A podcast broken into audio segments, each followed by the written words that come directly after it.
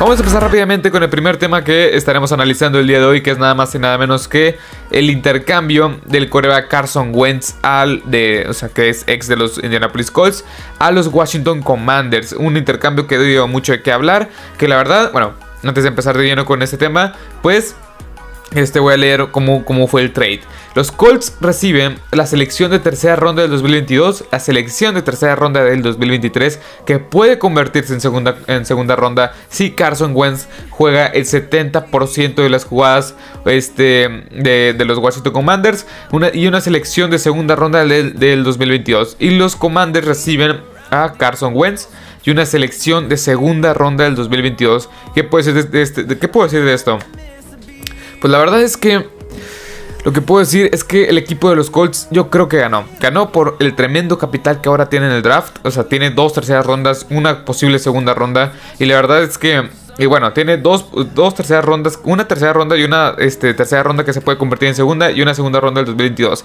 Y aparte, libera cerca de 28 millones de dólares en el tope salarial, que lo convierte hoy por hoy en el equipo con más dinero del tope salarial, con más o poco, poco más de 70 millones de dólares en el tope salarial. Que eso es muy importante porque ahora sí te puede liberar, bueno, si por sí los Colts tenían mucho dinero, ahora tienen muchísimo más dinero. Este para gastar. Y en esta agencia libre, en esta agencia libre pueden, pueden traer este, buenos refuerzos a, una, un equipo que sí por sí es muy, muy talentoso. Pero bueno, el tema Carson Wentz. Carson Wentz ha saltado en equipo en equipo durante los últimos 2-3 años. Estuvo con los Philadelphia Eagles, después este año pasó a los Colts y este año ya en el, perdón, en el 2022 va a pasar a los, este, al equipo de los Washington Commanders. Y la verdad lo personal no se me hace para nada malo, o sea, se me hace un buen coreback, no se me hace nada espectacular, se me hace mejor que Jimmy Garapolo, no sé, o sea, pocos, no está en una posición en la cual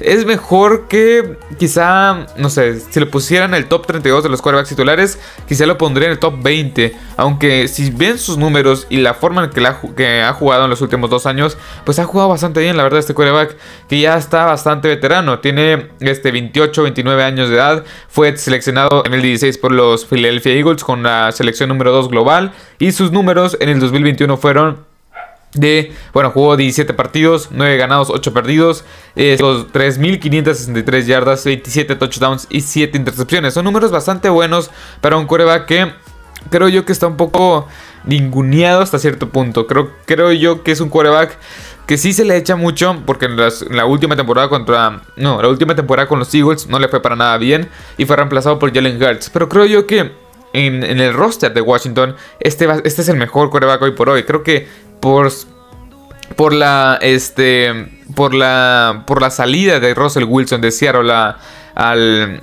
¿cómo se llamaba? Al, a los Broncos de Denver. Y con y con Aaron Rodgers ya quedándose con este con Green Bay, creo que la mejor opción o una de las mejores opciones que pudiste evaluar era el intercambio a Carson Wentz. Y creo yo que este el equipo de Washington tiene una mejoría, claramente, o sea, Taylor Henneke no no es un no es este un quarterback titular en esta liga.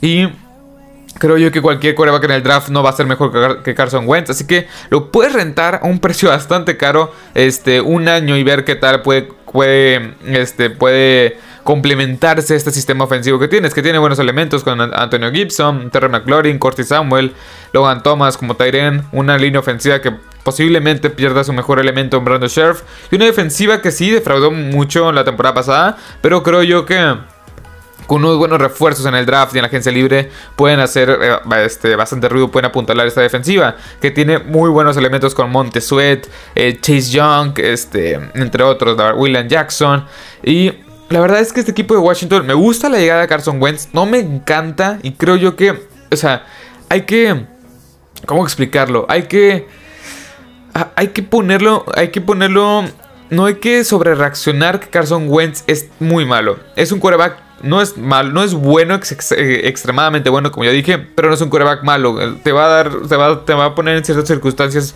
este, que te van a beneficiar para ganar partidos, pero ya cabe recalcar, si las expectativas este, son muy altas con este quarterback, pues básicamente se van a decepcionar. Si, si, sus expectativas son de, no sé, como su récord de en el 2021, también ganado 8 partidos, creo que va a estar bastante bien.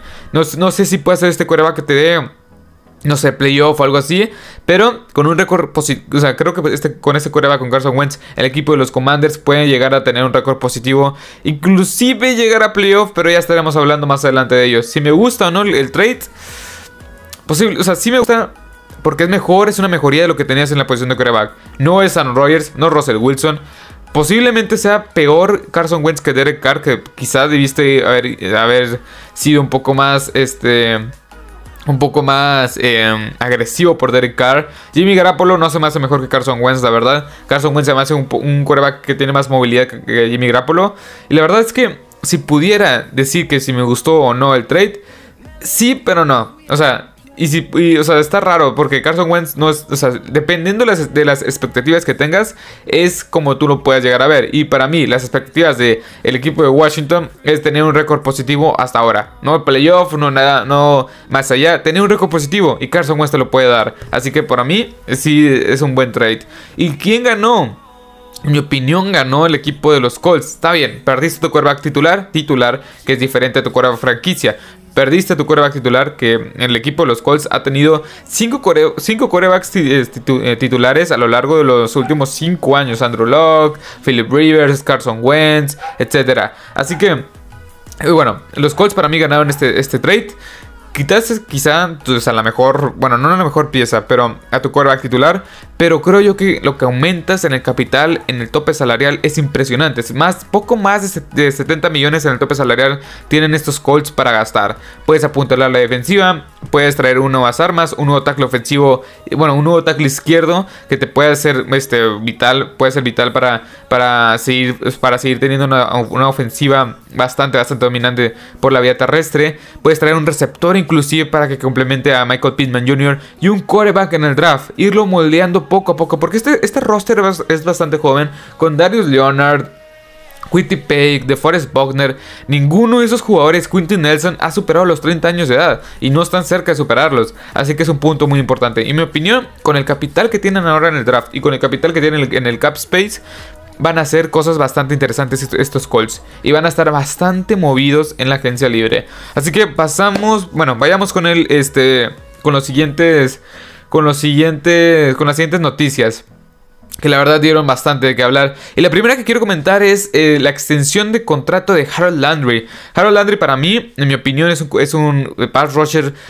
pues un poco sobrevalorado. Los Titans pues lo firmaron por 5 años, 87.5 millones de dólares, en promedio 17.3 millones de dólares anuales con 52 millones garantizados. Sí, es una liga de quarterbacks. ¿Y qué es lo que ocupas? Pues el jugador que le llega básicamente el quarterback, un de los pass rushers, que es lo más importante. Tienes a Bob Dupree, obviamente tenías que traer de regreso a Harold Landry. Tuvo una buena temporada de 11.5 sacks, pero creo yo que le sobrepagaron un poco, pero pues está bien, o sea, al final, al final es lo que dicta el mercado. Y los mejores jugadores pagados en su posición, pues básicamente este, pues, este, son jugadores que tienen más de 10 sacks. Sí, claramente, viendo este contrato, ahorita que lo estoy viendo más a profundidad, creo que Hassan Riddick, este otro pass rusher que para mí también es un poco sobrevalorado, pues puede que también este, eh, consiga un contrato muy lucrativo. Vayamos con la última noticia del día de hoy, que es nada más y nada más el final de una era. El final de una era, ya no queda nadie en el equipo de Seattle de los que ganaron el Super Bowl en contra de los Broncos de Denver hace 10 años. Y estoy hablando de el, corte o el despido del capitán defensivo de, este equipo de los Seahawks en los últimos 10 años, que es Bobby, eh, Bobby Wagner, uno de los mejores linebackers de toda la NFL y toda la historia de la NFL. Con este movimiento, los Seahawks ahorran 16.6 millones de dólares en el tope salarial y Básicamente con esto ponen un fin a la era, pues básicamente Russell Wilson, Legend of Boom, etc. Esta estos años de grandeza de los Seahawks ya se fueron, ya están en el pasado. Y si es un buen movimiento o no, yo creo que sí es un buen movimiento. Porque ya creo yo que los Seahawks es claro lo que están haciendo. Y nunca me imaginé que este equipo, los Seahawks, pues estuviera, no, fuera a hacer esto este año. Que es limpiar la casa, limpiar todo, tener capital en el draft, tener capital en el, en el tope salarial para, para reconstruir ahora sí un equipo que tiene buenas piezas todavía Chris Carson, Tyler Lockett, que también lo más probable es que vaya a salir Tyler Lockett. Y ahorita estaré al pendiente de que Lo más probable es que Tyler Lockett salga, este, salga en las siguientes horas. O sea, por los reportes, por los diversos reportes que he visto. Tika Melcalf también tienes ahí. No Fan que acaba de llegar con el intercambio. Tienes buen talento en la defensiva. La defensiva ocupas de todo, la verdad. O sea, DJ Reader, no, DJ Reed era tu mejor cornerback. Lo más probable es que lo pierdas, lo pierdas en la agencia libre. Así que este equipo, los Seattle Seahawks, pues la siguiente temporada, más probable es que sea una temporada bastante mala. Pero creo que es lo que ellos esperan. O sea, no esperan una temporada positiva, un récord eh, positivo, este, con récord ganador. Porque es lo que están haciendo. Están limpiando todo. Están dejando puras jugadores jóvenes para que, para que esta, estos, estos siguientes dos años, con las elecciones que le, dieron, que le dieron los Broncos, con estos diversos cortes, tener dinero en tope salarial, tener capital en el draft para poder reconstruir un equipo. Si está bien o está mal, ya depende, ya depende de cómo lo quieras ver. Pero en mi opinión en mi opinión, la verdad es que sí me hubiera gustado que los Seattle Seahawks pelearan un año más con este roster que estaba completo. Tenías a Russell Wilson otra vez sano, Bobby Wagner que tenía, tiene más de 170, bueno, tuvo 170 tacleadas combinadas en todo eh, el año pasado en toda la NFL, fue el segundo en ese rubro, que solo fue, solo fue por detrás de casi 200 tacleadas combinadas de, de este Foyasa Olukun, este lanebacker de los ex Atlanta Falcons, pues ya entrando a la agencia libre. Así que... Bueno, es como, es como tú lo veas. En mi opinión, yo, yo pensé que estos Seahawks iban a pelear este año, o sea, iban a apostar este año por llegar a playoff. Ya el siguiente año, quizá, ahora sí, reconstrucción completa. O sea, lo que estoy viendo ahora, eh, este, lo que estoy viendo en este momento, yo pensé que iba a ser hasta el siguiente año. Porque este, este equipo, los Seahawks, pues sí los veía con buenos elementos. Sí, quizá no tenían tantos, tanto, tanto roster, tanto, tantos jugadores buenos, pero creo yo que posiblemente con el roster que tenían eh, podían pelear bastante bien. Así que, en mi opinión, es que ya se acabó una era. O sea, se acabó una era en los Seahawks y pues básicamente es el final de una era bastante buena de, para esta franquicia.